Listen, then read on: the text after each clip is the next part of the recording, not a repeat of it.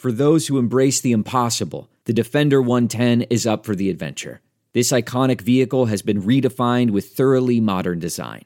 Featuring a reimagined exterior with compelling proportions and precise detailing, and an interior built with robust materials and integrity, the Defender 110 lets you go further and do more.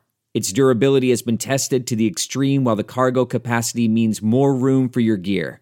Ready for a wide range of adventures, the Defender family features the two door Defender 90, the Defender 110, and the Defender 130, which seats up to eight. Learn more at LandRoverUSA.com forward slash Defender. Okay, it's time to commit. 2024 is the year for prioritizing yourself. Begin your new smile journey with Byte, and you could start seeing results in just two to three weeks. Just order your at home impression kit today for only $14.95 at Byte.com. Byte clear aligners are doctor directed and delivered to your door. Treatment costs thousands less than braces. Plus, they offer financing options, accept eligible insurance, and you can pay with your HSA FSA.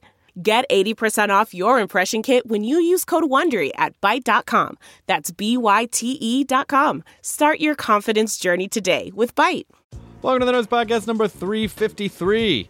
Uh, Nerdist TV show on BBC America this weekend is a tribute to space with Buzz Aldrin uh, and, Bob, and Bobak Ferdowsi, who, by the way, I cannot tell you what it was like watching Matt Mira meet Buzz Aldrin. I mean, it was a it was obviously incredible to meet Buzz Aldrin just for myself, but watching the experience of Matt, like, I mean, you if you listen to the podcast with any regularity, you know what uh, what NASA and the space program mean to to Mira, and so it was uh, it was kind of a beautiful moment. It's fun to watch Mira get a little emotional. So he, he's, he's got a chewy center Mira. He's all soft and gooey inside, and uh, and Buzz was great. So that's a Nerdist TV show, BBC America, uh, 10 9 Central. Uh, I don't know what beat number BBC is on your channel, but uh, channel numbers are irrelevant now anyway. You're gonna pick it on your programming guide. Look up Nerdist or BBC America, or maybe it'll come up under my name. Uh, also, speaking of uh, podcasts that have morphed into television shows, Maron is uh, Marc Maron's show. It's uh, it's a semi-fictionalized account uh, of Marc's life. It's based on true thing. It actually, I, I just want to say I'm glad that it didn't say based on true events. Although I kind of would have been funny in his case if they if they had done that. Uh, but uh, it's there's an all new episode this Friday, 10 p.m. on IFC, and uh, it's sort of a it's sort of like a like there's a podcast shell around the show, but there really is just like stories, like stuff that a lot of stuff that Marc's talked about on the podcast that then sort of became what the show is about, and people like Judd Hirsch and Gina Gershon and Aubrey Plaza and Adam Scott and Denis Leary, uh, Sally Kellerman, Josh Brener, uh, really fantastic guests, and and Marc, uh, you know, congratulations to you, Marc Maron, uh, for for getting your show on the air, and I, I've been reading a lot of great reviews for it, so people seem to lo- love it, and so if you haven't seen it yet, you should absolutely check it out. Maron Fridays, 10 9 Central, IFC. High fives, Maron. High fives. This episode is uh, W. Kamau Bell, who I knew from San Francisco. Uh, not that I'm from San Francisco, but performed in San Francisco a lot. Uh, fantastic comic who landed a show on IFC called Totally Biased, um, which is a, a really fun comedy, almost sort, sort of a social experiment show. And it is on, uh, it, it returns, new episodes return May 9th at 11 on FX. But uh, in the fall, the show's going to daily. It's weekly right now, but then the show's going to daily. And I never really had the opportunity to sit down and talk to him at length. And so, again, besides uh, creating content that you mash into your ears and listen to as you go about your day, the podcast is also fun for me because uh, not only do I get to catch up with people that I haven't hung out with in a long time, but I also get to know people that I've always kind of like, oh, that guy seems cool, but I never really had a conversation with them. So it's, you know, uh, it's been a good reason to actually just sit down and talk to people. And so if you if you're not familiar with Kamau or you're not familiar with Totally Biased, you should check out that show, but also check out his comedy and uh, and just get to know him. So here's the Nerdist Podcast, episode number 353 with W. Kamau Bell. Now entering Nerdist.com.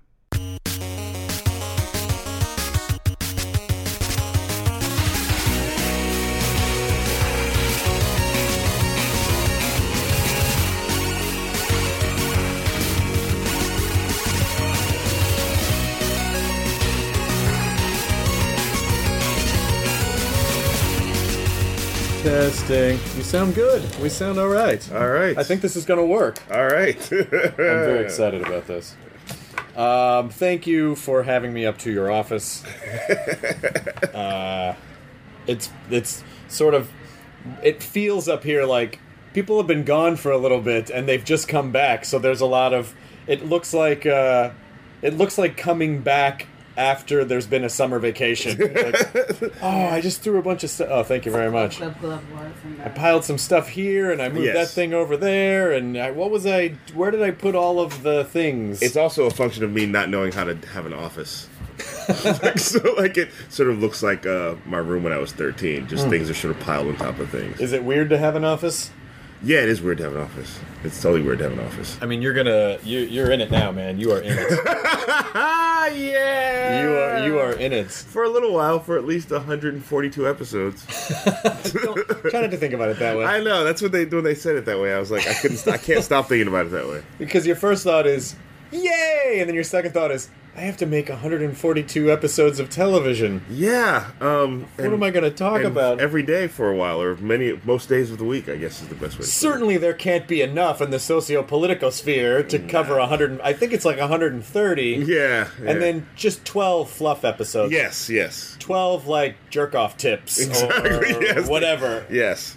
12 episodes about, uh, you know, about, uh, we'll have shows where I just do like Oprah, my favorite things. Look under your seats. There's nothing there because we don't have that budget. My favorite thing is nothing. My favorite thing is disappointment. Yeah, sleep. Don't you love sleep, everybody? Let's all take a nap. And then just an hour of television where everyone's napping. Yes, That yes. feels like a show that would be in Japan. it's just like an afternoon nap show. Yes, yes. Where you just watch a bunch of uh, attractive Japanese women sleeping. Yes. And then like a weird guy, an, an older avuncular gentleman just quietly whispering to everyone. That's a Japanese television I feel like show. I've seen some of those clips online, but maybe that's too revealing. Super refreshing nap time. Super refreshing nap time. Yes, I know I've seen that show. Japanese television. That's that actually is what it is, which it feels like we're making fun of it, but No, it really It's a- like that's totally a show. at least that's a big aspect of it. I'll tell you what, I would be surprised if that's not already been done. To be honest with you, I'm sure it's a segment on a show that also has people tripping and falling and getting hit by things. well, you know, in England they had like the Big Brother channel, Yes. Oh yeah, where you watch the Big Brother house 24 hours a day, and, a lot of times you're just watching them sleep. Yeah, yeah, and then sometimes you watch them do things that they uh, had to go to jail over. I think did that happen? Yeah, I don't know. I don't- there were some some things happened that weren't supposed to happen. well, you trap a bunch of people in a house for a while, and then you stick some cameras in there, and some shit's gonna go down. And the producers know that. Yes. And it's bad for humanity, but it's great for television. Well, it's funny. MTV just reran the original Real World series. the original one, The original, yeah. like Norm and Eric Nies and yes, Julie. yes, yes. They just reran it uh, a couple months ago. Oh man. Yeah, just and it's funny to think how different it was. There was a lot of not stuff happening. Like there was a lot of just people in a house hanging out. Like, they didn't know what they were doing. It was enough just to show people Yeah. living their lives before they realized, like, hmm, television needs conflict. Yeah, before they start taking sticks and just poking them. Poking them. That's Yeah, right. Yeah. Okay, everyone's gonna have to shoot guns at each other. uh, what? Before they got, oh, we get we need to get a Nazi supremacist and a black militant to really make this work. it's like we need to, it's not enough to get a white person and a black person. We need the extreme. Because this is the real world. Those Mm-hmm. 2 people would live together. yes in a and, house. and they all need to be working in a smoothie shop. Yeah, they That's- have to work in a we need to- smoothie shop and then do some sort of uh we have to paint over graffiti in the Yes, afternoon. yes. I mean, it's totally the real world. During the day, you're like, "Fuck you, you're white. Fuck you, you're black. Now let's go to a bar." And then it's like, then Yes. they go out, A very well lit bar. Yeah, Yes, bit- yeah. and then they dance their differences away. Yes. Until they're hung over the next morning and argue about who uh, left the cereal open. Exactly. The real world. That's it. That's exactly how the real world works. That's how it works around here. Well, I guess it's true. When you're in college, you don't get really get to pick your roommate. That's true, yes, and often they will put a black militant with a white supremacist. You don't know, and Yes. maybe it's a part of some grander conspiracy to like get people to understand each other. Although I doubt that we're that organized. Yeah, isn't that, isn't that called the world? I think that it's just called. that called civilization, a grand conspiracy to get us all to get figure we can all get along better. How, how how long have you uh, how long have you been out of San Francisco? Have you been out forever? Or? No, no, I left went for this show. I was I left San Francisco six months ago, or last June, so whatever that is. So, for people who don't know, uh, is sort of a staple of San Francisco comedy. you, don't, you don't have to say it, but I, I, I can say it. It's funny because uh, that sometimes has sounded like an insult, but now it doesn't anymore. No, it's not. To have a job. Well, I'll tell you what. If you, I'll tell you, what, it sounds like an insult if you're in San Francisco still. Yes, And you haven't been working for a long time. Like this guy is a Yes, staple of yes, San Francisco yes. comedy.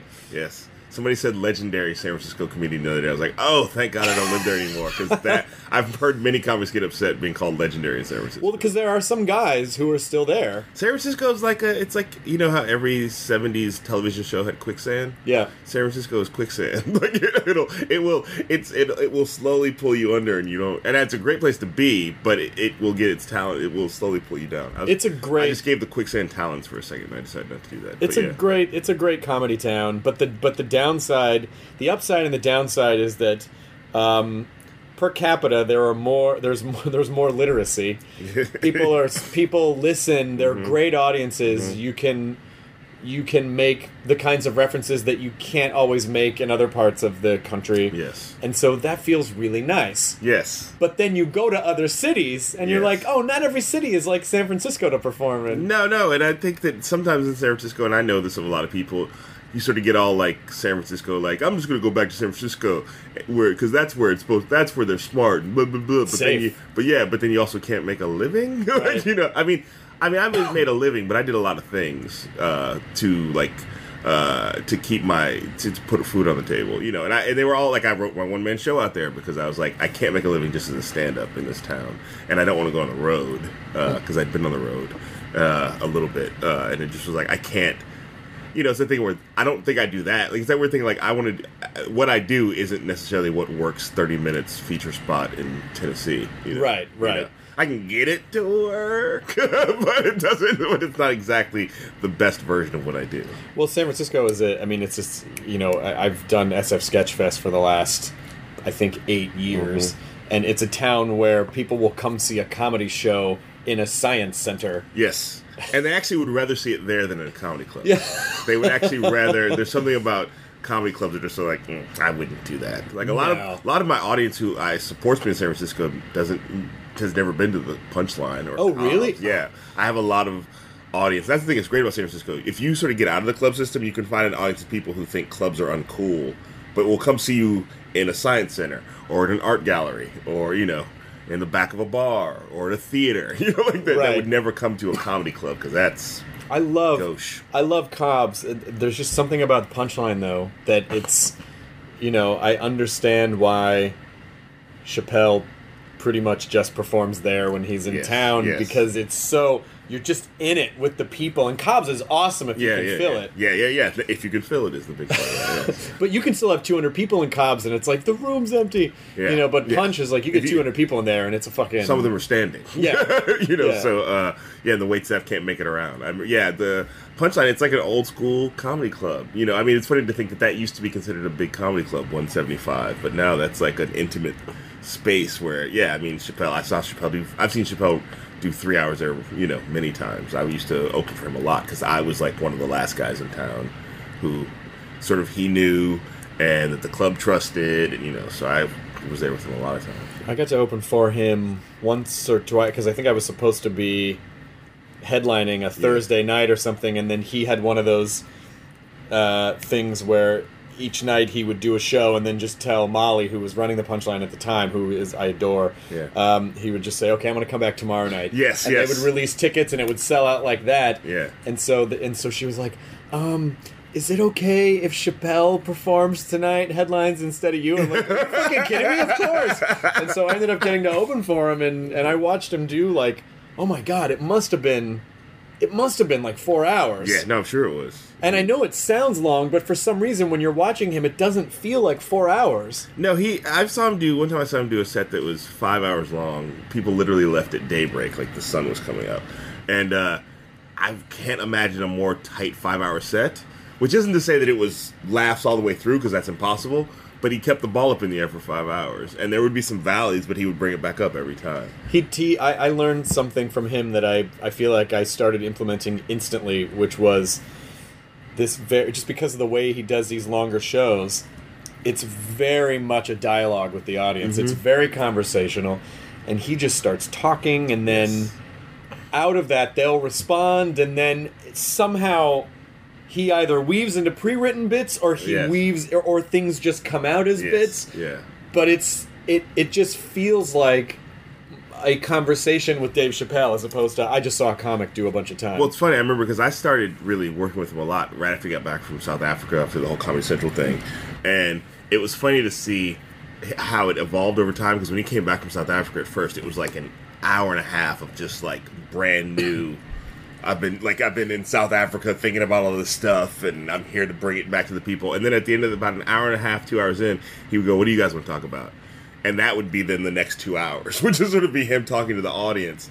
And then it became such an insular thing where the following nights he would talk about things that had happened the previous nights. yeah. You know, like there was a guy here last night who had a laugh like the Green Goblin, and then that becomes a bit. You see that bit get bigger over And time. then over and then over the next couple of days you see bits really start to solidify. Mm-hmm. Like they they get exponentially better each night. Yes. And then eventually, like he's not doing any. He now it's like, like he wasn't doing any of the hour and a half he wrote. It was just all about the act of being in this place. You know. Yeah. Yeah, it was really you know, and they taped all of it. Someday, I don't know if it's gonna happen. I feel like Chappelle's gonna be like Tupac and Jimi Hendrix, where f- forever, every two years, there's gonna be a new Chappelle album that comes out from like. Oh my God. Because they taped all of it. They taped all of it. You know, at least for that two years or so. Oh shit. Yeah. He Yeah. has a responsibility. no, he's sitting on like that out. he's sitting on.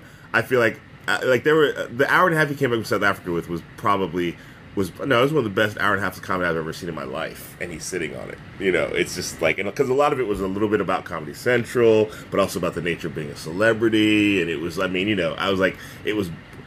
People who think they know him as a comic don't know him if they haven't if they didn't see that. Well, that's I, I think that seemed to be what might have been frustrating to him is that he actually has a lot of really poignant things to say, Yeah. and he would go perform and people would shout out, "I'm Rick James, bitch!" Yeah, and it's like, yeah, yeah. on the one hand, you go, "Okay, well, it's great that because they, you know, that show Mm-hmm. got people out to see him," but on the other hand. I don't think he was mentally prepared for that, and he No. just wanted to be a comic. He just No. wanted people to listen to him. Well, that's the funny thing. I mean, even through getting, you know, me working on Totally Biased, I sort of said to a couple people, it's funny that you, bec- a lot of us become comics, if not all of us, because we don't want to work a day job. Right. And then if you really get good at it and get lucky, you get a day job. yeah, and, and he says behind his desk. yes, yes, I sit behind my desk. Yeah, it's like funny to think that if you're really good and you have some opportunities come your way, you get a day job. Yay! And it's that thing where suddenly, and I so. I not, I don't can say I don't understand what Dave Chappelle went through, but I certainly get that there's this whole thing where you're in the middle of this, like, oh, this is totally not what I was prepared for, you know? Well, and I also think that uh, the idea that you know a lot of the stuff that he was tackling, a lot of the race stuff that he was tackling on Chappelle's show, that he noticed, oh, the wrong people are laughing at this for the mm-hmm. wrong reasons, mm-hmm. and I mean, you know, a lot of the uh, Once you give it away, it's gone. You- like, the you- audience decides how they're Yeah, going to take the it. The audience decides how they're going to take it. It's like it's you know I would imagine that the guy who invented the hammer is like I didn't mean for people to hit people in the head with it. No. you know, like, like, It was no, supposed to- to build houses and to Yes. make yeah, yeah. But once you give it away, it's gone, and so that's a and I think that's hard for you know that that's a hard thing to get wrap your head around sometimes. the, the atomic bomb, I just made it because I wanted to create big mushroom art. exactly. I had no idea people were gonna. I had no. Oh, Oh no! Oh no! No. Yes, yes. But I wonder, do you find that? Do you do you agree with that? Do you do you agree with that that take that the wrong people can take your stuff and and sort of use it in a way that you didn't intend? Yeah, I think that's what that's probably forty percent of what goes on on Twitter. is people taking your stuff and doing something with it that you didn't intend. Uh, I yeah, and I think it's sort of I think every if I can call stand up comics artists for a second. uh, Sure. uh, I think it's every artist's responsibility to decide how they deal with that. Like I, I totally understand some people being like, "Well, I don't care. I'm just going to do what I do, and I don't care what happens with it." For me, it's like I'm really going to work hard to make sure you can't do anything wrong with it. like that doesn't mean you can't do something wrong with it, but I'm really going to try to craft the thing into such a thing that it sort of can only accomplish the goal I want it to accomplish. Which is very challenging because, particularly the kind of stuff that you do, which is sort of uh, ch- challenging socially. It, I wonder. How are you able to how are you able to do that? That seems like an extra layer where you're like, okay, it's hard enough to write the material. Yes. Now I want to put corks on all the spikes so that people can't stab each other. Well, I mean, I don't know. I think that uh, you know the goal is still gut busting laughter, and I think that's you know, and I think every sometimes people ask me that question. I feel like every comic has rules that they abide by. Like, I mean, Jim Gaffigan is making it a little harder on himself by not swearing or not talking about naughty business. right. But he's sort of, you know, you can't say Jim Gaffigan's not one of the funniest comics. And, you know, Brian Regan is doing the same. I think everybody has these rules. I think, but when your rules seem to be somehow pulling for the forces of good, people think more of your rules. Like, they sort of, you know what I mean? Like, we all sit down and go, I'm not, I'm sure there's things you're like, I'm not going to write jokes about this. Right. Just because, for whatever reason. But you probably have funny things to say about that, but you're like, I'm just not going to do that. But I think somehow, when you're perceived as being political, as I've been perceived, or somehow, uh, I don't know, uh, trying to make the world a better place as I'm sometimes perceived, which I'm not saying that's not the case, but I still the goal is still gut busting laughter, and we're all playing it. We're all have rules in which we accomplish that. Isn't it interesting that what social media has done to comedy? You know, again, good and bad. Good. Oh, you get to you know send this message out to a large number of people. But then what you realize is, oh fuck, comedy is not really intended to be for an audience Yes. that large. No, You know, it's an intimate experience, Yeah. and so. You know, if you were to expand that room of 200 people to 2 million people, a percentage of them Yes. are going to hate you. A percentage Yes. of them are not going to agree with you. A percentage of them are going to be really offended no matter what you say Mm-hmm. Because inside most comedy is a seed of something that's offensive Yes. to someone. Yeah, if it's not hurting somebody's feelings, it's probably not that funny. And Like, I, just, I just think it's somebody's got to be like, hey, hey, what the? yeah, that's not, Uh, and so it's you know what I think is what you find is that you go oh yeah comedy was never. I mean like you you wouldn't you wouldn't stand on a mountain and Yes. project your voice for two million people. No. a lot of them would not appreciate it at all and tell you to go fuck yourself. Yes. Well, and I think that that's you know, like I just read an article yesterday uh, about the like the Australia one of the, uh, the Australian some Australian comedy festival. I forget what it's called, but anyway, uh, Tracy Morgan was there. Uh, Tracy Morgan did a couple shows. Apparently, people walked out because they found it offensive, and it's like, man. Didn't you read that article from two years ago? What did they think they were going to see? they think they're going to see Tracy Jordan Oh, that's true. Yeah. as written by Tina Fey. You know? Now that's also an interesting point too. Of and and certainly, I think the advantage to what you're doing, which is your show, is your point of view. Mm-hmm. So if people watch that show and they go see you live and they still go, "Hey, I'm offended," it's like, well, fuck you. That's your fault because Yeah. you knew exactly. I, I kind of understand the disconnect of people thinking, you know, like when Patton was on King of Queens Yeah, or with yeah. Tra- with Tracy on the, on 30 uh, Rock. 30 Rock, uh, you know, that people might go, "Oh, I thought it ah fuck," because they I mean, think TV's real life. They think it's, but I mean, even with me, like I've gone out since the show's gone out, and I've done some shows. You know, I certainly there's a there's a you know it's funny. There's a harder edge in the stand up there isn't totally biased currently. Like in stand up, I, I think I dig in a little bit more than I've been than I've dug in on totally biased because I think there's still that thing on TV where you're trying to present it in a way. Then in stand up, it can become more personal. You know what I mean? Yeah. I can sort of be like, this is my. Uh, right now, uh, like the episode totally biased, there is a sense of like I'm trying to speak for a bigger group sometimes. Yeah. But on stage, I'm speaking for myself a lot of the time. So, Oh, that's- okay, that's I can be a little bit more. Uh, I can be a little more. Uh, I can hold opinions that I know are wrong. on stage, Yeah, yeah. I can sort of be like, yeah, I, I know that's wrong, but this is the way I'm going to say. It. This is the way I feel about it today. You know. Whereas in the, whereas in Totally Biased in the last 19 episodes, because I'm still learning how to do it and figure it out, I really am like, okay, let me just try to make sure that I can defend this thing on Twitter later. you know, whereas Right. in stand up, there's kind of like I remember Chappelle said this years ago when he when he came back, and I was said to me, he's like, dare to say something you don't believe, which I think there's an aspect of doing stand up where you want to sort of sort of get, as I say, get over your skis and get ahead of yourself because you Sure. might find something interesting that you didn't know you were going to say. So just dare, let your lips go a little bit, like sort of like, and Right.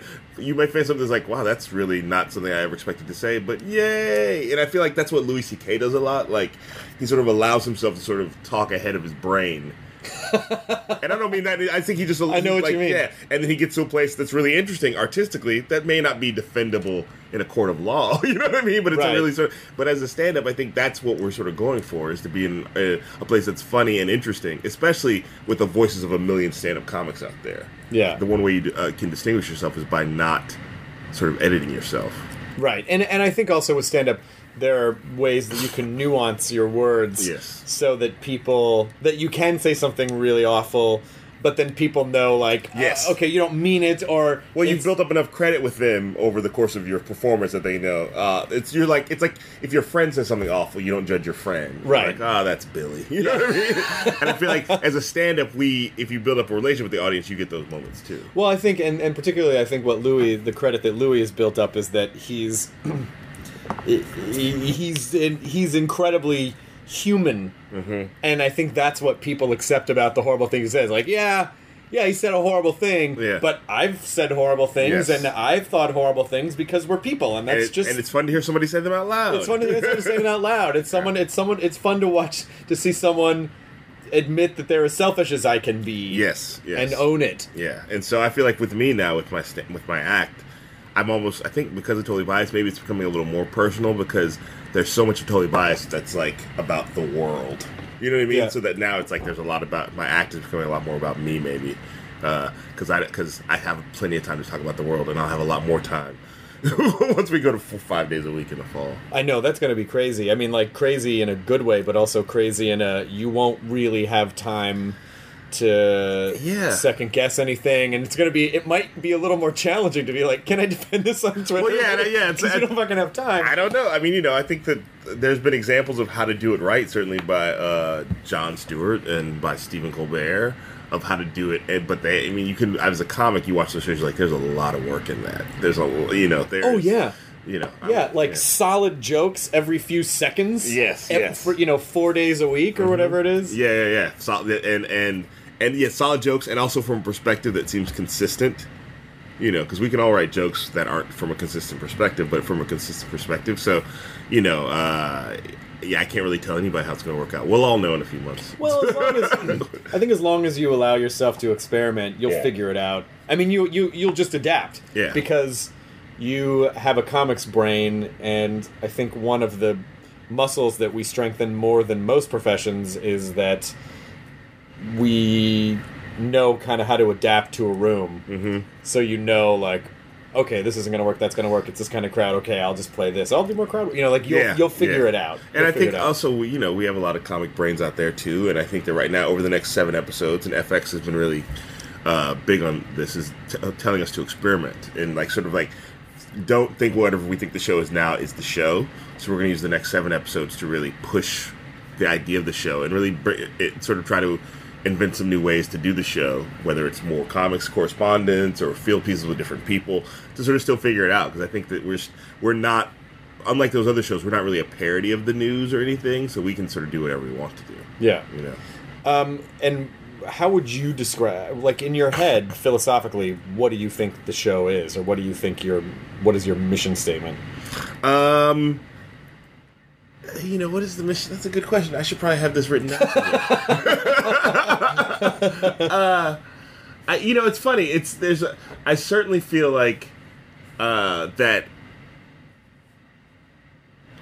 You know, it's funny because the you, the minute you start talking about this stuff, especially with I think with this kind of show, I don't know. the minute A comic starts talking about their comic, you can't help but feel like the minute comics start talking about their comedy, you can't help but feel like, let me explain how my comedy is changing the world. uh, it just starts start to feel stupid. Uh, I really do feel like, like when I think of the image of the show, I think of like I was talking about this like because there's different ad campaigns that the show is doing. It's like I really want to do an ad campaign where it's like a hot tub, and like and like there's just a lots of different types of people in the. T- I feel like I'm creating a room and a space for everybody to for all the people who feel unincluded by mainstream society to be included. You know what Yeah. I mean? And that comes from being in the Bay Area. Yeah. Like so I feel like I want to create a space for people who don't have a voice to have their voice. You know what I'm saying? And, Yeah. and I think that that a comedic space, for example, like so I feel like the more when I feel the show's doing the thing it's it's supposed to do, it's when I feel like there's things in the show giving voice to people who wouldn't have that voice anywhere else on television.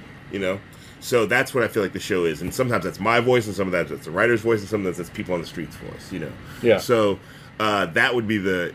I'll have to edit that down a little bit into a 140 characters, but that's the mission statement of the show: is like allowing people who don't have an opportunity to have their voice on TV have their voice on television. And when we do that, I feel like we're successful. Like when we had, uh, we did a thing in the last six episodes. I feel like the last six episodes are the best representation of that. We had a thing where when Barack Obama mentioned Stonewall during the inauguration uh, as being one of the big civil rights moments of America's American history, along with the, uh, you know, the bus boycotts of Alabama, uh, and he mentioned Stonewall and. Guy Branum, who's a writer on the show. Guy. Yeah, yeah, he's he's right. He's there, out right there? He's out there. He's great. He's great. Yes, he's absolutely great. Uh, his idea was to have a, a drag queen come on and talk about Stonewall, and I felt like that's not gonna happen anywhere else. Yeah. Where the joke, a lot of times you'll see a drag queen on a show, but the joke is that it's a drag queen. You know, like that's. And with us, it was like, no, the joke was what the drag queen is saying. Yeah. and it also was putting forth a political viewpoint. I felt like, to me. Wa- standing on stage while that was happening because I just was off to the left watching it and watching the audience watching uh, Sherry Sherry Vine do it.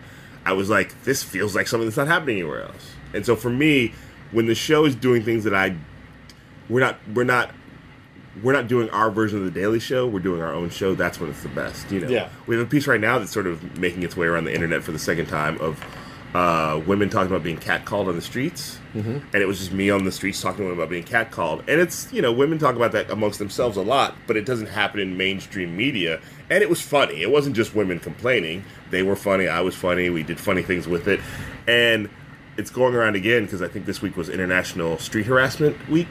Against So you're supposed. Oh, okay.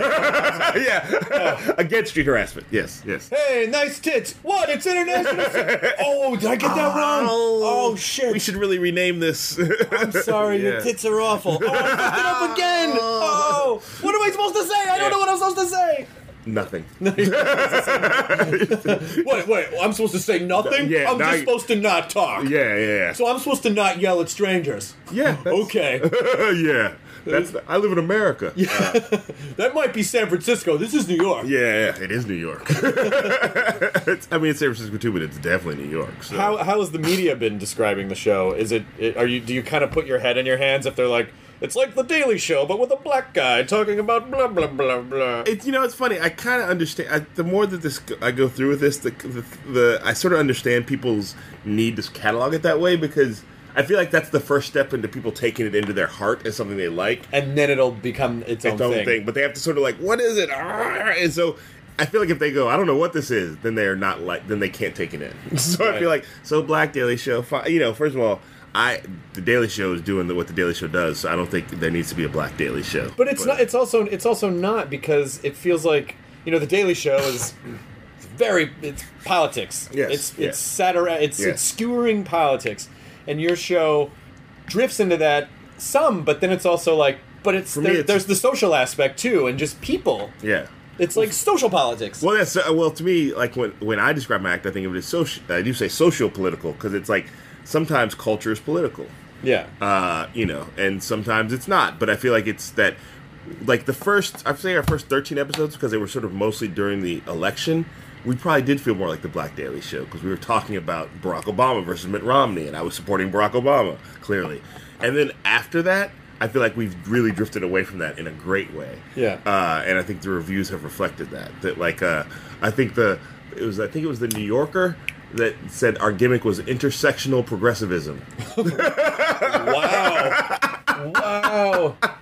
That is, that sounds like a very New Yorker phrase. Yeah, it is. And I was like, I think I know what that means. And then I went, okay, yeah. And I feel like that's actually, and when I once I googled all those phrases and put them together, uh, yeah, that that's that is what our gimmick is. Is that we sort of it's it's progressive politics sometimes beats only one drum at a time, and we're trying to beat all the drums at the same time. you Right. know? So. uh I think that's when it works its best. When it's like I sort of feel like it's sometimes you in the Bay Area you'll walk into a place and you'll see a little bit of everybody in that room and like man everybody like you know there's there's lesbians over there there's gay guys over there there's you know there's there's uh, uh people who support immigrant rights over here and there's a there's a Sikh over here and I feel like that's the room I'm trying to create you know so uh yeah in that sense then it doesn't look anything like the Daily Show it looks like our show I'm curious. At what what's the delineation between? I mean, then this is for this is for any cultural uh, heritage. What what is the, the delineation between you know of being responsible to recognize your cultural heritage and wanting to be identified for that but then also at the same time going yeah but then i don't want to be identified you know like this is a this is a roundabout it's a dumb question that i'm No, no, asking. no, no, no, no. There are no dumb questions. okay so as a as a black performer Yes.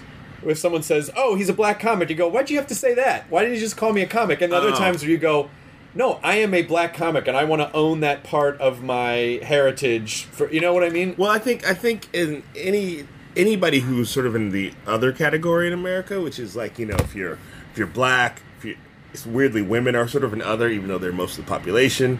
Uh, gay, there's I mean there's a you know could be religion, could be Jewish if you're in the wrong room. Sometimes you're another. Uh, so you have to sort of you have to reconcile what that means. And so for me, I get the moment I step on stage, I'm a black comic. The moment I step on stage, and then it's up to me to sort of decide how do I want to play into that or subvert that. Right. And so and I think the thing you have to be, you have to be aware of it. Like I was just in South Dakota, I was saying before this for uh, baptism, and you know I didn't see a black person the whole time I was there, and I was aware of it. you know, like I wasn't like I just I was like you know I like the whole time I was like I haven't seen a black person time, and so that means I'm the only black person, which means and that which means these people aren't around a lot of black people, which means I am taking up a space that they are unfamiliar with, and I have to sort of be aware of that, you know. And some people, it might not change their behavior at all. It just means that I need to be aware that that's that that means something here, you know. Whereas if I walk outside in New York, I'm not the only black person, on this You're block. just a guy. I'm just, a, I'm just, I'm still a black guy, but I'm not the only black guy. you know, like, which I think there's a big difference. Did know? you did you find in South Dakota that you feel like there was a responsibility to be? You're like, "Hello, everyone."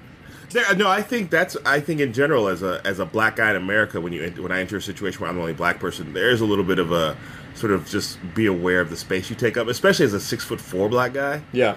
Like, be aware of the space you take up. Like, for example, my wife is white, uh, and we joke, but we're half serious about like if somebody, if we're in a situation where we need to return something at a store, I go, you know what? This is a job for a white lady.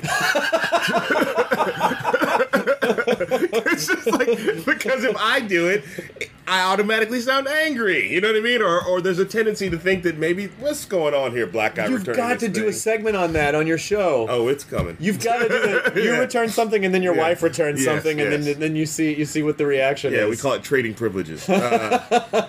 I mean, the closest that I've, the closest that, uh, the closest that I've ever felt to that, you know, obviously there are 300 million white people in America, so if you're white, you probably feel pretty like, oh, hey, what's Yeah, what's the problem, everyone? Yeah, yeah. But the closest that I have felt to that is going to Europe and being American, uh, Yes. Mm-hmm. or even Montreal and being American, but but more so Europe, where. You know, when you say American and you instantly, in a few places I was in, sort of felt this cold shoulder. It's like, oh, now I'm the American Yeah, guy. What did. I do? I didn't do anything, you know. But all of a sudden, I represent this whole cultural ideal that they have, in I mean, this cultural idea that they have in their head of what that means, and Mm-hmm. Yes. there's nothing I can do about it. well, it's funny. Like I did the Edinburgh Festival two years ago. You know, have you ever done that? no, because I haven't. I just haven't. I know some you people don't have say time for that. I know some people say like you can only do it for two weeks, but I think if you're going to do it, you should do it for the full month. Well, no, I think if eh, I, I, I guess yeah, I would agree with that. You might as well get all the way beaten down. Uh, you can't really judge how beaten down you are in two weeks. Uh, uh, but yeah, it's a big commitment. So I did that, and it was funny to read reviews, you know, and uh, to find out how American people thought I was, and it wasn't about black, although it was about black American. You know, like there's this weird thing about like that they have an idea that they were sort of disinterested in my Americanness. Yeah, You know what I mean? Like it wasn't the black thing. It was like, oh, this American talking Yeah. about all this race stuff. we don't have any of that over here. Oh, really? Tottenham's burning down because a black guy got killed by a cop. You know, so they, but it was really weird to sort of take up that American space, and then they have to sort of subvert that space. You know, sort of have to feel like. You know, oh, you guys hate America? Hey, I'm from America. I have the information you don't have. Like, Right. I have it from the front lines. You know, so uh, it, it is funny to take up that space, but then also, also behind that, have to hold the black, still holding the black thing. You know? yeah. Um, this is a to- kind of a side note. Did you ever did you see the interview with Sam Samuel Jackson and the guy and the kid who was interviewing him? Yeah, yeah. Well, And he was like, Django, The, say it. The N. Say it. If you Say can't it. say it, We're not going to talk about it. should the kid have said it? And and Uh. and if he did, would it have been okay? Uh, well, here's the thing. I don't uh, speak for all black people, so so I can't necessarily say he would he have been okay. Certainly, if he had said it, some aspect of people would have been mad, black, white, and all colors in between.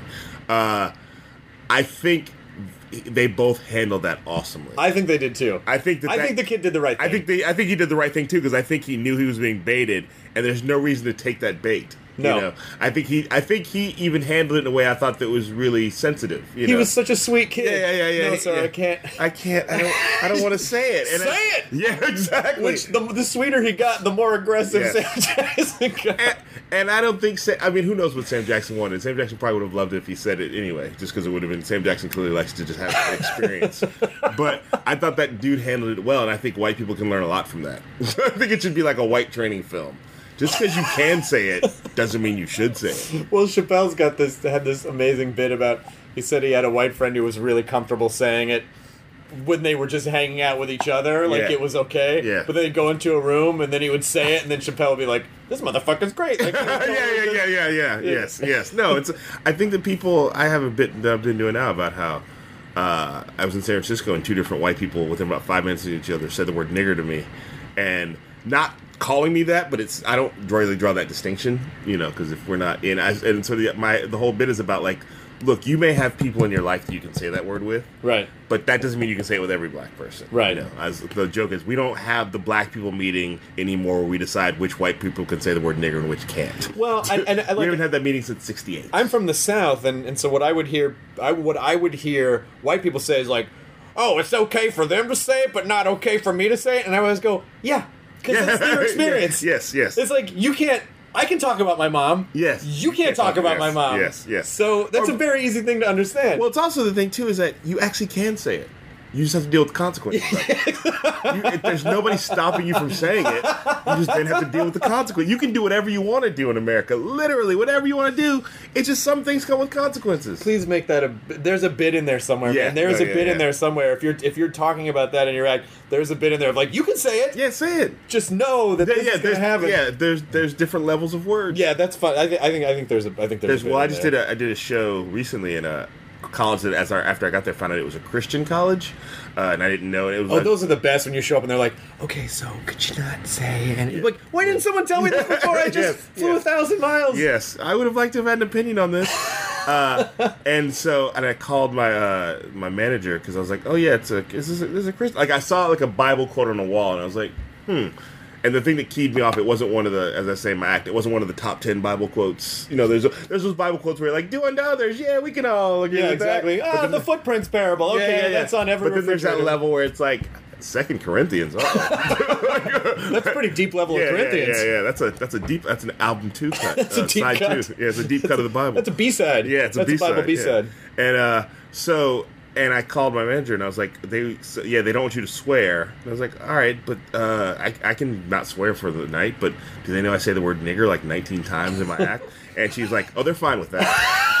oh, They are. really? Oh, well, just like Jesus would be, I guess. Yes. then I just thought it was funny. Like, oh, that's oh, that's fine. You're referring, of course, to Anglo white Jesus with Yes. blue eyes and Yes, yes. and, and golden, Golden locks, of hair yes, and Yeah. abs. Yeah, yeah. yeah. it's ripped. Yeah, just like Jesus would be. Yeah, I thought it was funny, like to me, like where people draw that distinction. You know? Right. Yeah. Um, do you? Uh, uh, you're. Is Chris Rock one of the producers of your show? He's uh, executive producer, one of the executive producers of Totally Biased. and Cl- and Chuck Sklar. yes, who's also right over there. Chuck Sklar. I gotta say hi to him. I subletted an apartment from that guy Oh, that's funny. during September 11th. oh, well. I was I moved out here because I was supposed to go back and forth to L.A. and then that and then that happened, and I was like, I think I might not want to travel back and forth every other week. So someone hooked me up with Chuck. Oh, there's a comic named Chuck. He's got a place like in Soho, and I Ah. subletted his apartment for like six months. Oh, that's funny. yeah, Yeah, no, he's right here. He's uh, yeah, he's he's he doesn't have that apartment anymore. Uh, but yeah, he's he's he's got a house in L.A. that he's. We're all sort of, for a while, we're just temporarily stationed here. Right. And now that the show's been picked up for hundred and thirty-five more episodes, We're, we're all moving here. That's know, true. in one level or another. Let's be honest. You'll really just have enough time to go sleep. Hopefully, hopefully, I got a daughter. I'd like to see her get older. probably. Yeah, like you might have to just bring her here Yeah. and let her hang out. Well, she does come to the tapings. Uh, she's she's come to most of the tapings of the show, which is great just to have her around. How old is she? She's almost two. She'll be two May twenty fifth. Adorable. Yeah, yeah, she is. She is. And all of the things that you're saying, she's. It's she's absorbing. All Well, it's it. funny. The other night, I did a show in Oakland at the New Parish, uh, and she came. My wife and they because the show's at seven, so like she goes to bed at like eight thirty. So we're like, oh, she can come, and she'll just go to bed a little later. And so she came to the show, and she's she was in, like the VIP section, which is right over the stage, so I can sort of hear her over my head as I was doing my act. And my wife said she paid attention to a lot of it. Sometimes she did cartwheels because that's what that's what a two year old does. Like time to do cartwheels, time to draw. Uh, and then afterwards, it was funny. Like people were telling me that like there was times where she was really paying attention and she would repeat what I said. Uh, and there was times where she was like just watching, and then afterwards, my wife was like, "What do you think about Daddy's work? What were the people doing?" And she'll she'll she clap, and then she like, "What else are we doing?" She would laugh. So she was clearly taking it in and realizing that Daddy was making people clap. And You're gonna get a phone call when she starts preschool, and like, um, your daughter said the N word 19 times. No.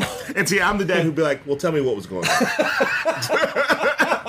there Was Sam Jackson there? Did he yeah, the yeah, same? there may be a reason. I'm not saying that there is a reason, but I need to know the circumstances before I get mad. What was the um, the uh, the W. Kamau Bell Curve show? Yes. What was the because I, from what I read, Mm-hmm. this show was the the uh, totally biased was Chris, Chris Rock saw that. that show. Yes. Mm-hmm. And I know you were touring that show for a long time. So what what was the what was that show? Well, it's funny because when I first met you, what was it? It was it was like ten years ago or something. Probably yeah. Yeah, and I was and I, met you. I was I was part time managing the Punchline because I was trying to find a way out of comedy. Uh, Are you serious? Yeah, when I met you, I was Why? like, I was Why thinking did you about wanna get out? because I was just I had banged my head up against the wall, and I was like, I just don't know how to make what I. How long you been doing it at that point? Uh, four or five years or so. Yeah. So like at a point where I was like, felt like I'd seen lots of my peers sort of like you know, and people. I, it's the point where you see people behind you pass you by that you're like, huh. I don't think I'm doing this correctly. Yeah. well, Okay. So if okay, so just the timeline of that. So ten years and then five years beyond that. So Mm-hmm. like 97, 98. By that point, you would have seen like. well, Dana Gould was a little before. He's before, yeah, by the time I Uh, got there. But you know the Pattons and the Brian, the Posehns. Yeah, no. I, when the- I moved there, those people had just had just moved, shipped out of town. So when I was there, Arj was like the, one of the Arj kings Barker, of yeah. town.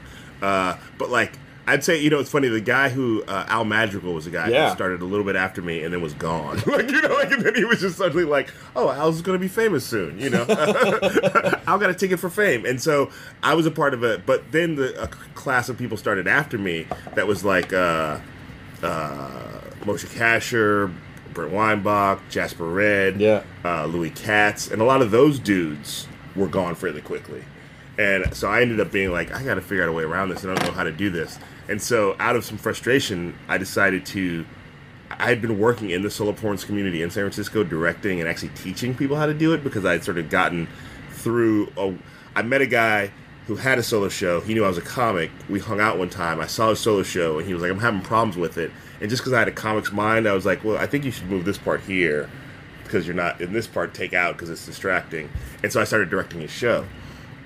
And then I started. He recommended me to other people, so I was directing other people's shows. And at some point, I got really frustrated with like I was sort of telling people, "Do what you believe, do what's on your heart. You got to be out there and and really and and say things you're afraid people will be offended by, you know, all this stuff." And then I'm going in the in like you know at night going to the punchline. You ever notice how men sometimes?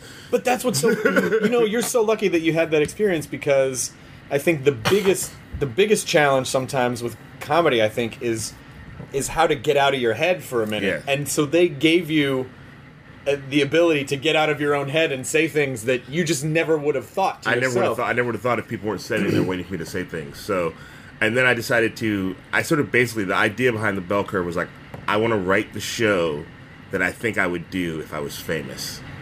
Oh, that's really that's really interesting. like that was basically like, what would I be doing if I was famous? What would the show be? And I would be like, well, it'd be at that point. I was like, well, it'd be about racism in America. Uh, I would use video clips and slides, and I would create slides and video clips, and it would be. And I was like, okay, it'd be an hour long show, and then the title sort of hit me at one point. Like I, did, I had all these different titles for it. It's like, wait, the bell curve, the book that said black people can't learn.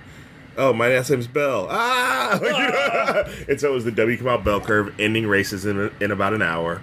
And uh, and and I said about an hour because I didn't think I'd have an hour of material. So I was like, well, if I do forty five, that's enough. But the first It doesn't night- even matter. It just sounds yeah, funnier. It does sounds funny, but then eventually, it, yeah, it ended up being that I had every night was over an hour because I just had so much stuff, and I was so it was so fun to be in an environment where there was an audience of people who were just like, we're just here for you to do what you do, and I sort of got to stretch out and really find new bits and find new ways of talking about things and be more courageous with the subjects I chose, and and out of that came the. Eventually, I got a director, my friend Martha Reinberg, who I met through Solo Performance, and we sort of tightened it up into this like it could be anywhere from like an hour twenty to forty five minutes, depending on how we did it, and that became the W Kamau Bell Curve, and I took it to the Comedy Central stage in L.A. several times. Paul Stein directed it there a bunch of times, and then directed it in New York, and brought it here to the Fringe Festival here, brought it to SoloNOVA Festival, took it to the Edinburgh Fringe, and just started basically taking it around to colleges, sort of, and you know, it was just a hour long show that was about that was always very topical. So it, it taught me how to write topically very quickly. Like I would have to do whatever racism stuff was in the news, and because Barack Obama was running for president, there was a lot of racism stuff in the news. And uh, and then also there would be personal stories from my life about racism that were sort of longer form, but still had the spine of stand up comedy in them. And you know, I, it became a thing I did in San Francisco for like I started in 2007, and basically did it for a year and a half straight once a week, twice a week, three times a week. And out of that, I was able to do it other places. Well, yeah, and if you're doing it that much for a year and a half, then the show just gets super tight. No, it was funny. I did it, yeah, because I did it for like, I did a three month run three times a week, and that's the most I'd ever performed at, at that point ever. Like, you know, because even if you're doing, I wasn't headlining at that point, but even if you're headlining, you're doing an hour, three nights a week. But it was like, this is like an hour and a half, three days a week, you know, really digging in. And Well, and in, San Francisco is a little bit like L.A. in the sense that, and New York too, where it, it's you're not you're not going to get to do an hour every night. No, yes, like yeah, you can yeah, do, yeah. you'll do like oh, you get ten minutes, Yes, uh, yes, you know, yes. here and there. Tonight you can do 15. You know, like so. Yeah. So I really got a lot of stage time and got a lot of support from the community, and it wasn't. A lot of people hear comics doing a one man show or do, doing a solo show. I'm like, oh, he's just going to tell his jokes slower. Uh, but for me, it was like I was really like there was a lot of there was a big audio visual component to it that other people didn't have and weren't expecting, and that when people came and saw it, they're like, oh, this isn't that thing. Yeah. And so it already, I think when Chris saw it, it already kind of looked like TV a little bit. You know, sloppy TV, but certainly like, oh, he's got a screen and he's talking to the screen and he's showing clips and he's engaging with the audience and it's topical. So I think Chris could see like, oh, if this guy had a TV show, he already knows how to write topically. He's got a fit, he's got a perspective, and he thought it was funny enough. You know, like I think it was just like in his mind, it was just like those things make TV.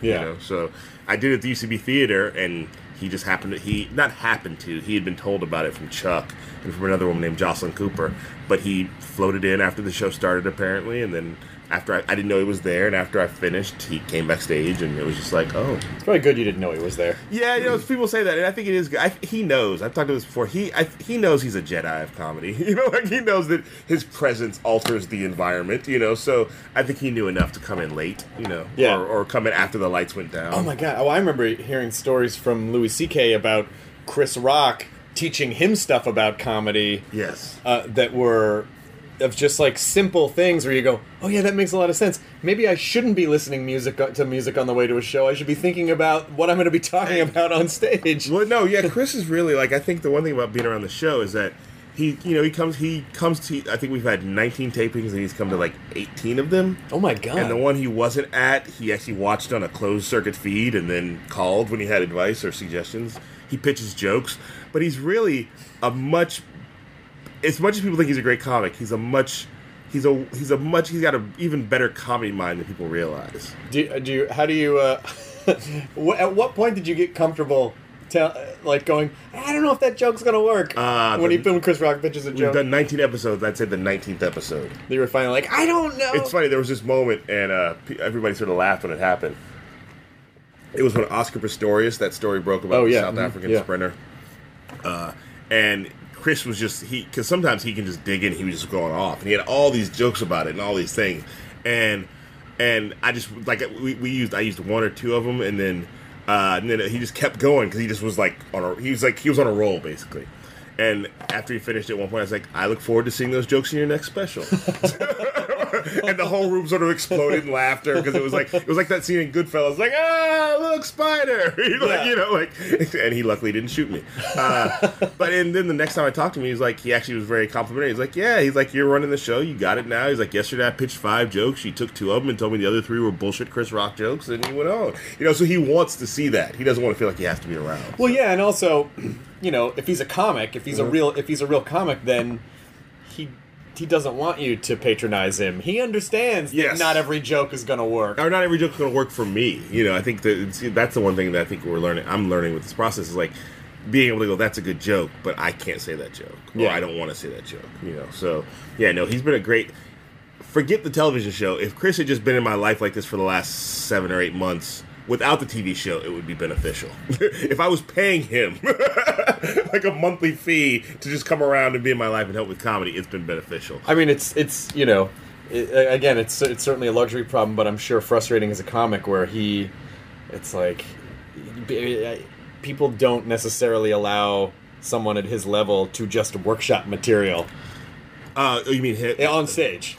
He well, he, but he does that. He I know he'll go up with like a notebook Yeah, and just start yeah. doing jokes and Yeah, like, yeah. and sort of like Yeah, no, but he likes being around the writers, and he likes he likes being in the room and riffing stuff out, and you know he he likes the com like he always said that his goal was to be a comedy writer, and the only way he knew how to become a comedy writer was to be a stand up. oh wow Yeah, which is just a funny thing to think that he just because he didn't come up. It's funny to think that if Chris Rock had ended up at Harvard, he would just be a, a, a producer. You know, like, yeah. he'd be producing like you know, yeah, he, maybe he'd be producing Saturday Night Live or something. But yeah, he- Right. that his goal was to be a comedy writer. But at his where he was and who he was, oh, you got to be a comic to be a comedy writer. Yeah. So what? Uh, what do you when you? Well, it's going to all change now when you go to a daily format. It but sure is. but how much of the stuff that you come up with on the show do you kind of have baskets in your head where you go, "That's a stand-up joke. This works for the TV show. This might actually work for both." Like, do you because because because your stuff is topical? Yeah. How much do you want to cycle through? material? Generally, like one thing Chris said early on is like, don't save anything. Don't feel like you're saving something for something else. Put it all into the show. So that's generally my point of view. Is like, I sort of first go, will this work for the show? And if it go, if it, then if it, if like for a lot of times, if it's so, if it's really personal, I just sort of put it in stand up. Like, mm-hmm. but generally, if it's about something that's happening right now, I'm like, this is for the show, you know. So uh, right now, the baskets are just. I, I sort of want to squeeze everything into the show, and then if it doesn't fit in there, we'll put it in somewhere else. Do you still have stand-up? Will you, I, will you still have stand-up energy once the Daily Show starts? I don't know. I mean, it's funny. I think about the Daily Show. You don't. I mean, I I, I hear that Stewart does stand up occasionally, like at colleges, but you don't hear about like those guys. Like I mean, Stewart's a stand up, but yeah, I feel like you don't hear about those people doing stand up tours. So I'm sort of like, am I about to retire from stand up comedy? like, Well, especially if you if you have a family, if you're working all week, Yeah, it's yeah. like, and someone goes, "Hey, do you want to, you know, do you want to fly across country on a Saturday?" No. "Ah, I kind of want to sleep Yeah, in yeah, I kinda spend wanna time with my kid. Yeah, yeah. No, I, I, uh, it depends on how, what the hiatuses are like, but I certainly, you know, I'm gonna say, I feel like I'm gonna say the thing that I hear everybody say. I'm always gonna be a stand-up comic. I feel like I've heard Ellen DeGeneres say that, you know, Right, you know, right, right. And then they go, I just don't have the time or the energy. Really, the only guy that I ever really believe is Louis, because Yeah. he's, you know, even when he was working on Conan or writing for, like, he would still sneak out and do a set and then come back to work. Yeah, yeah, I think he, and, but I think he's now in a position where he's been able to design his schedule such that like he took a year off from his FX show, Yeah. so he could do stand up. You know, like he was really Yeah. like able to sort of like he's. I mean, he's got the in the him in between. He's got one of the best positions in all of comedy. like you know, just sort of like I. It all depends on what I want to do. FX has a really good.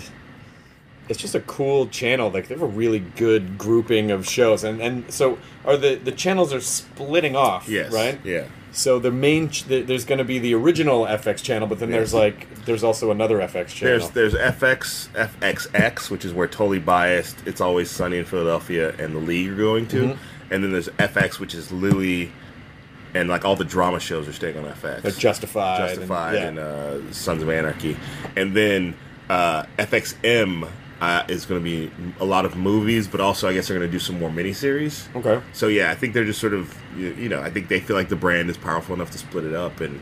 And unfortunately, FXX is going to take over what is formerly Fox Soccer. So sorry, soccer fans. if you'd been more thorough and watched more, you would you still have that. kind of your but- fault for Kinda, not yeah. supporting. Yeah. But I feel like uh, that it doesn't, you know, like the content is what dra- what draws people now.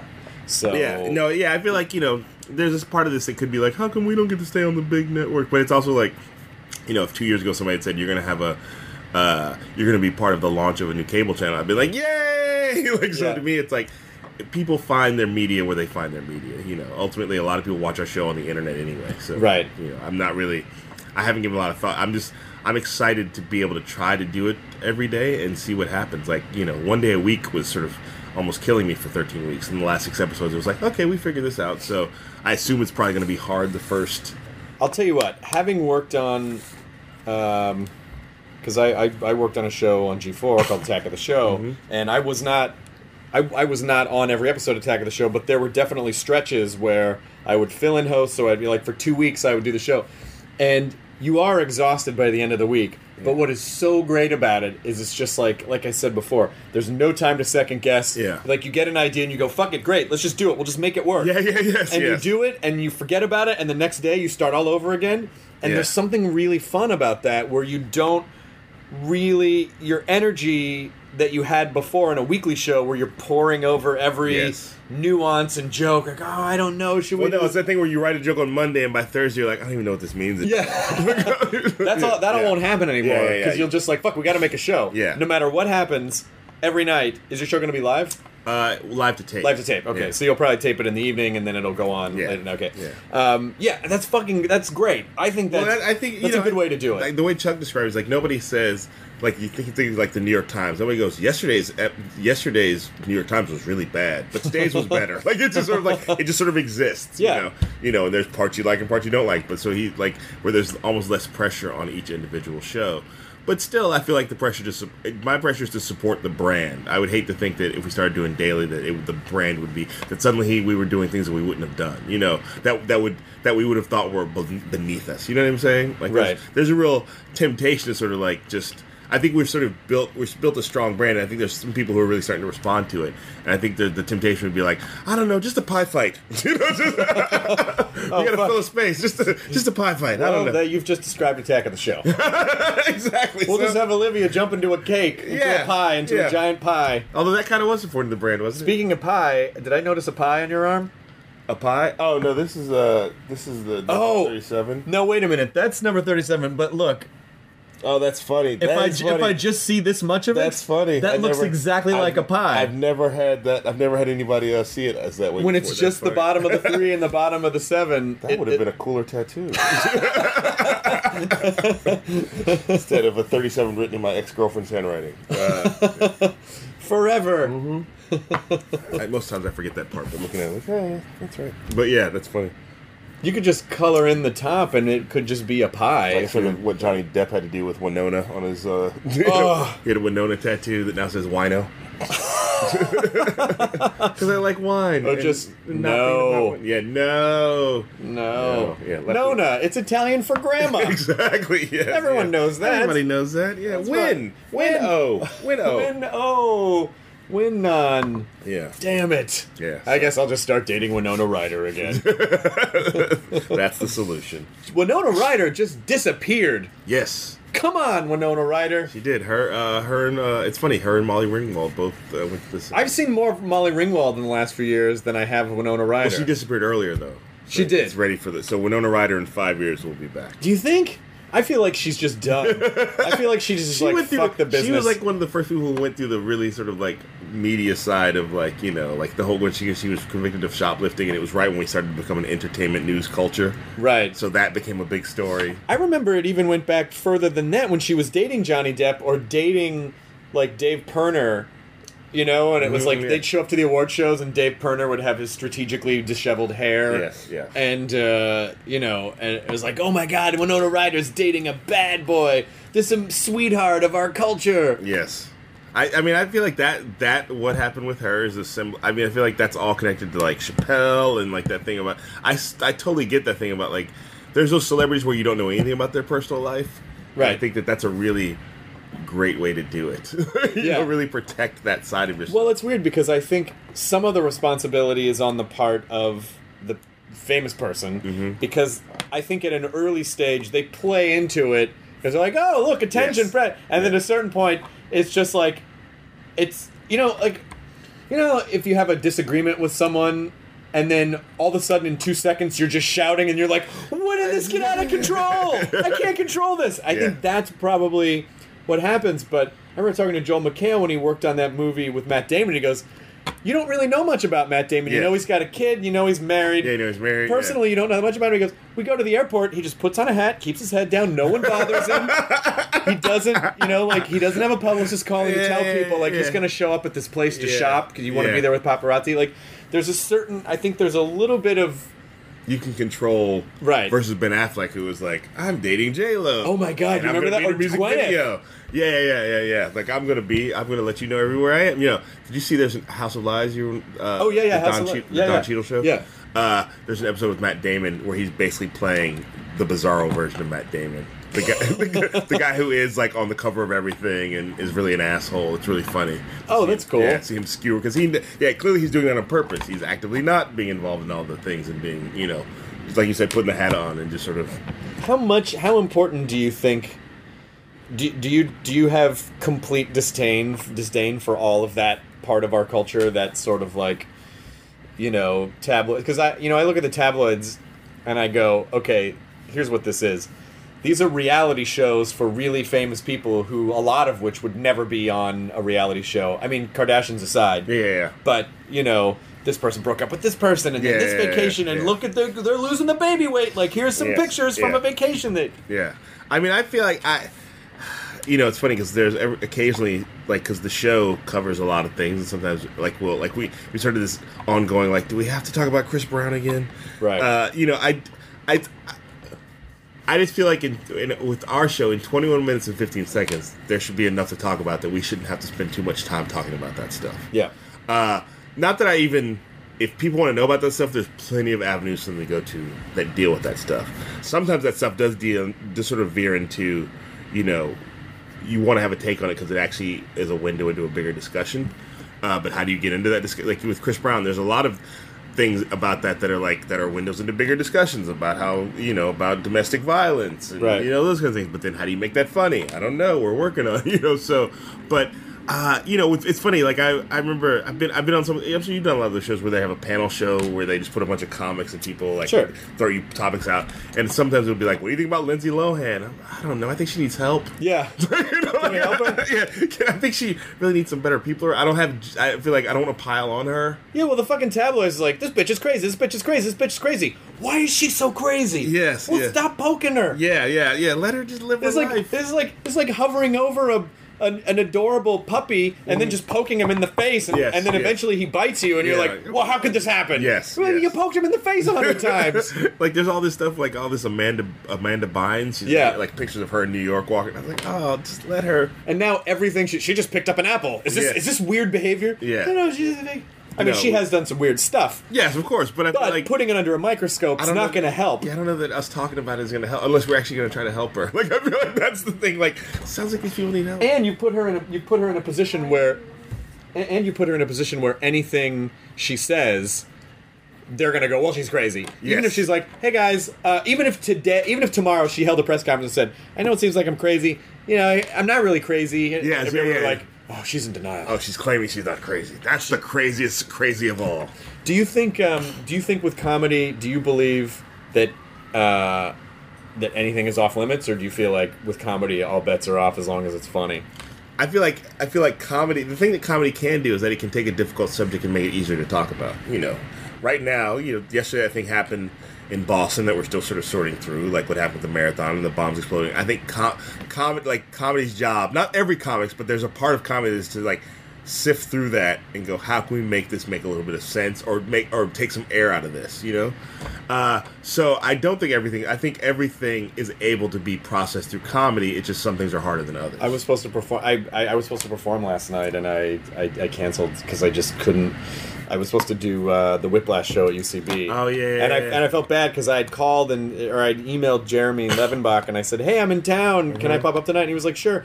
And then that happened, and I emailed him in the middle of the day, and I was like, I, I don't know. And he goes, Well, think about it. And then in the evening, I just I emailed him and I was like, you know, I just feel too sad, and I, and I don't feel like I, I, don't. I knew one of two I, one of two things were going to have to happen. Number one, I was either going to have to go on stage and sort of deal with it Mm-hmm. the way that I saw Geraldo do at the Comedy Cellar right after 9/11 Mm-hmm. and he did it in such a wonderful way that helped people really Yeah. it was respectful but it helped people kind of deal with how fucking freaked out everyone was Yeah. and I don't feel like I'm good at that. and and so I, I just felt like I would just go on stage and be sad, and I certainly didn't feel like I could go on stage and be like, one time I put on these crazy animal pajamas, like I just couldn't Yeah, do it, and yeah. so I, I call I had to say like I'm sorry, I just Yeah. I just don't I can't. Do No, it yeah, and I don't, and I think that the the best the best part of that is to know, yeah, I don't have, I don't, I don't think we have, to, I don't think we should feel like we're the Marines where we have to wade into every situation. Right.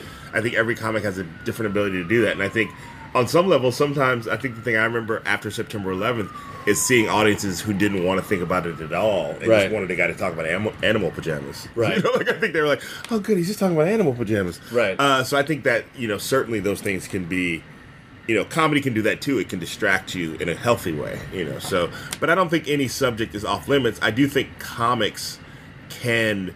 There's a thing about I think like it happens to comics when they're young in their career, but also comics sometimes do the thing where they wade into situations to show how tough they are, right. and I don't think that's helpful. you No. know? yeah, like, and I, I think Yeah, I'll say it. I'm not afraid. I'll Yeah, say it. Well, like, is yeah. that is that really the best choice? Yeah, why does it? Why does that matter? You know, like so. I mean, I feel like you know we just talked about the word nigger. I think a lot of comics try to throw that word around to show how tough they are. I think a lot of comics there's a there's a weird uh the last couple years a weird uh rape wave in comedy, like where comics are sort of like wanting to take that on and sort of. Well, I think that, I, I I sense that that's died down. Yeah. because I think it, you know, and it's typically I think it's typically more young comics. yes, I think that's true. I think you get to a point where you go, I can say whatever I want. I'm going to say anything. Well, I think it's I, I I don't think it's too. I don't even think it's about making rape jokes. To be honest with you, I think it's about a young, kind of an experienced comic on stage who is thinking, okay, I could either really try to craft a joke about something else to make people laugh, Yeah. or it's this kind of punk rock place, and I think in their minds it's a punk Yes. rock place where they go, I'm going to get a reaction out of the audience. Yes. I'm going to shock them, so I'm just going to say something that no one else would say in front of them, or that Yeah. they that, that I Yeah. know that I shouldn't It's- say in front of them, just to get a reaction, even if it's not laughter. Yes, yes. It's it's searching for the, it's searching for edge. Yeah. And I think that uh the but really to me it's no it's just a it's like a baby with a shotgun. Like it's Yeah, just like yeah, yeah, it's like it's just like it doesn't mean it's edgy. You No. know, it just you're like you just want to play with all the tools. And I think that there's a there's something valuable about trying to play with those tools, but I think when people then get offended by it and you think that I the thing I hate about comedy that happens is if somebody gets offended and you call them dumb for being offended. Right. When again it's like, well no, you're t- now we're talking to a much bigger room than we used to talk to. Right. And people have the right to be offended by whatever you, they're offended by. Now, you cannot agree with their offense, but just because they're offended doesn't mean. Like, to me, if you make a joke about rape that isn't actually respectful of any aspect of that issue and people get offended, yeah, they're. Of course, they're going to be Yeah, offended. like yeah. and just and just accept that. Yeah. like you still make your jokes. Yeah. but just accept that. Yeah, you you can offend people. You have Yeah. to know that if in any in any even just an interpersonal situation, if you hand someone a bag of shit, Yes. that you can't always expect them to be like, "Thank you for this bag of shit." Exactly, like, yeah, "Well, "Why did you give me this bag of shit?" Oh, how can you get up so upset? Well, you gave me this. Yes. You had to know that this was gonna go one of two ways. Not everybody's gonna be like, "How edgy!" He Yeah. me a bag of shit. this young punk rock mind. Uh, yeah, oh, so we think- should put him in the movies. Yes, yes, and I think that that's the part about it that bothers me is that y- if you're going to play with the sharp tools in the drawer, then don't be surprised when you cut people. Right. you know, like I think or yourself. yeah, or yourself. And it's like the whole idea when shock jocks get fired and then they get upset when they get fired. Hey, you're a shock jock. Yeah. You shocked people. That's kind of what you're supposed to do. you know? Yeah. So don't be surprised when that happens. So I just feel like. I think a lot of comics outgrow that stuff. I think that's true, but I do think that like there's this basic thing in comedy where it's like where they're not basic, but I feel like a lot of times comics defend the free, like take the free speech place. I can say whatever I want to say. Yes, you can again, again. but there's consequences sometimes. Yeah. you know, and I think. I'm, I would, I'm sure Brian Regan has offended somebody, you know, even though he's not talking about, you know, even though I'll tell you who's offended. He's offended this guy. Hey, how come that guy's always making fun of me? exactly, What I do to him? that guy who just happens to have that voice is offended by Brian What? I Regan. don't understand what I, what I do to that guy. yeah. And so I, I feel Someone like told me to have a safe flight once, and I said you too, even though they weren't going anywhere. but why attack me? why why bring me into it? Come on. Yeah, and, and so I feel like everybody's going to offend somebody at some point. But if you're, you know, uh, you know, for example, uh, you know, uh, Jim Norton, who I think handles it pretty. I think he just this is what I do. It's more likely you're going to offend more people than uh, Regan. You know, Right. And just accept that. And I'm not I'm not bringing Norton into this as somebody who hasn't done a good job of it. But I feel like you know, just accept that you're playing with the sharp tools. I think he does accept that. But a lot of comics want to want to be Jim Norton, but not take the responsibility. Right. And I, but I think there's also you can tell when someone's point of view is an organic extension of of who they are, um, or or you can tell when it's like like you know like when Howard Stern got popular and all the all the all the DJs around the country were like they're faking it. Yes, They're yes, like, no, no, that's just who he is. Yeah, yeah, And yeah. it works because that's who he is. That's not who you are. No, no, no, no, And no. so don't try to put on your big brother's coat Yes. and be like, "Look, I'm I'm in a gang." yeah, Like, yeah, right, yeah. Just yeah, yes. fucking. Well, I think, and that's that. That is the problem is that people are are aping what other people are doing and not coming from a genuine place. And I think there's room for that. There's room for people to be that. There's room for Howard Stern, uh, but then, but don't expect that that's going to work for everybody. yeah. You know. I just did some shows in Madison, Wisconsin, uh, with this comic named Josh Gondelman. Oh yeah, I know Josh. Yeah, it's really funny. And so he did, a, he did. He had great sets, and what we sort of started saying uh, to each other before we go on stage is like, "Well, we're gonna go out and tell our turbo truths." like, they're they're they're true-ish. Yeah, yeah, yeah. but yeah. they're you know we we embellish Yes, because yes, it's yes. comedy i mean you Yes. kind of have to take a grander so it's sort of like the idea of calling them turbo truths here are some turbo truths about myself faster ways to get to the truth. I have to, little- I have to embellish the truth. A little faster bigger you know steve austin faster stronger Yes. um but and I sort of know that there's things I say that offend people, and I, but I accept that fact. And sometimes I feel like the, my whole point is that when people go, "I'm offended," I go, "Good, that was you were the person I was trying to offend." You know what I mean? Like, like you know. But when I offend the people I'm not trying to offend, I go, "Oh, maybe I should try to figure that out and do it differently." But Right. no, offense is part of the deal. You know.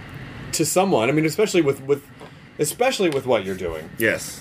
Yeah, I mean, I, yeah, I'm not. I can't. say I'm not trying to be like I'm a truth teller and a firebrand. I'm just no. These. I just. I want to take strong stances. You know. Yeah. That's part of what I like to do, and the the comedy I like, and not just politically, but just strong stances about whatever I'm talking about. I want to be like, this is what I believe in this moment, and uh, when you do that, you're inevitably going to offend somebody. do you want people to just uh, come away laughing, or do you want them to come away laughing but be challenged, or do you care, or is that too trying to engineer it? Yeah, well, I mean, you know, I think it's it's. I, I wa- if they don't come away laughing, it doesn't matter what else I did. Right. so I feel like the laughter still's got to be uh, job one. But I do want them to come away. I, I do want to feel like I communicated an idea to them, and then whatever they do with that idea is up to them. Because you you, you could sort of evolve. Like when you look at Jon Stewart, Mm-hmm. and he started out as a comic. I mean, like if you watch Jon Stewart's early comedy, it was very much like.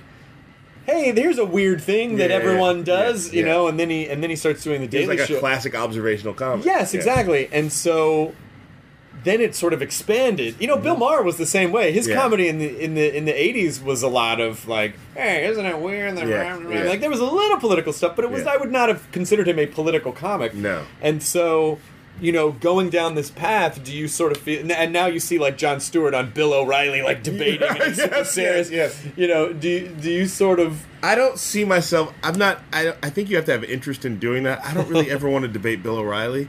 I might want to talk to him, but I'm not interested in doing that thing where we sort of like square off. Right. You know, I think. I mean, they're clearly doing a dance. Of you know, course. like, you know, but uh, but I don't really feel like uh, the space I'm trying to claim isn't one of me against. Uh, you know, I'm the left and this is the right and blah blah blah. It's really a space of like, I just want to create a, a space for all these other people, but I'm not like you know, as a political comic, do that thing where you sort of they invite you onto political shows, and I always find myself in this weird space of like, okay, if I say something to be funny, they think I'm disrespectful. Right. If I say something to be smart, I'm not as smart as the other people on this thing. Right. So I look stupid. Like, And if you say something serious, then you're not funny. yeah, exactly. It's It's a like, yeah, weird. so it's just weird. win. Like I don't. I I feel like I'm thrown into that space, but for me, it's better to be in. I just want to be in my space. Yeah. and spaces like these where You're we can, such an intersectional progressivist. yeah, that's my gimmick. They cracked my, Gallagher had the watermelons Yeah. and the uh, sledge-o-matic, and I I have intersectional progressivism. You know, we we all have our bumper stickers that we're trying to sell after this. Here's what I think of intersectional Yeah. progressivism. yeah, and that way Gallagher was way more political than a lot of these other people we talked about. I guess that's true. Yeah, yeah. He, he, he Gallagher used to do like 45 minutes of the, the the knuckleheads in Congress, and then ended with watermelons. Yes. Yes. And he really hated fruit. Yes. He was really political about that. That's so funny to me. That I, I was just talking about this movie last night uh, when I've talked about it a bunch on the podcast before, called The Dark Backward. Have you ever seen it? Mm-mm. It's Judd Nelson. It's uh, I, er, late '80s, early '90s. Basically, it's it's one of the it's a super surreal. I guess you would call it a dark comedy, Yes. but he's a really bad comic. Judd Nelson's a really bad comic, and then he wakes up one morning and he basically has sprouted a third arm. Oh, I've heard of this movie. Yes. And yeah. so he goes back to doing comedy and he tells the same horrible jokes, but then he just spins around so people can see the arm, and then they fucking lose their minds with laughter. That to me is sort of like, well, I'm going to tell you a thing I really believe in, and I was going to hit a thing. Yes, yes, yes, yes. And then it becomes more about the hitting the thing Yes. than no one gives it. It- Really it- it- people like it just all becomes a build up to people hit to him hitting the thing. Yeah. Yes. yes. Yeah, this these idiot, those knuckleheads in Congress are crazy. When are you gonna hit the thing? I, we know all that. it's all foreplay.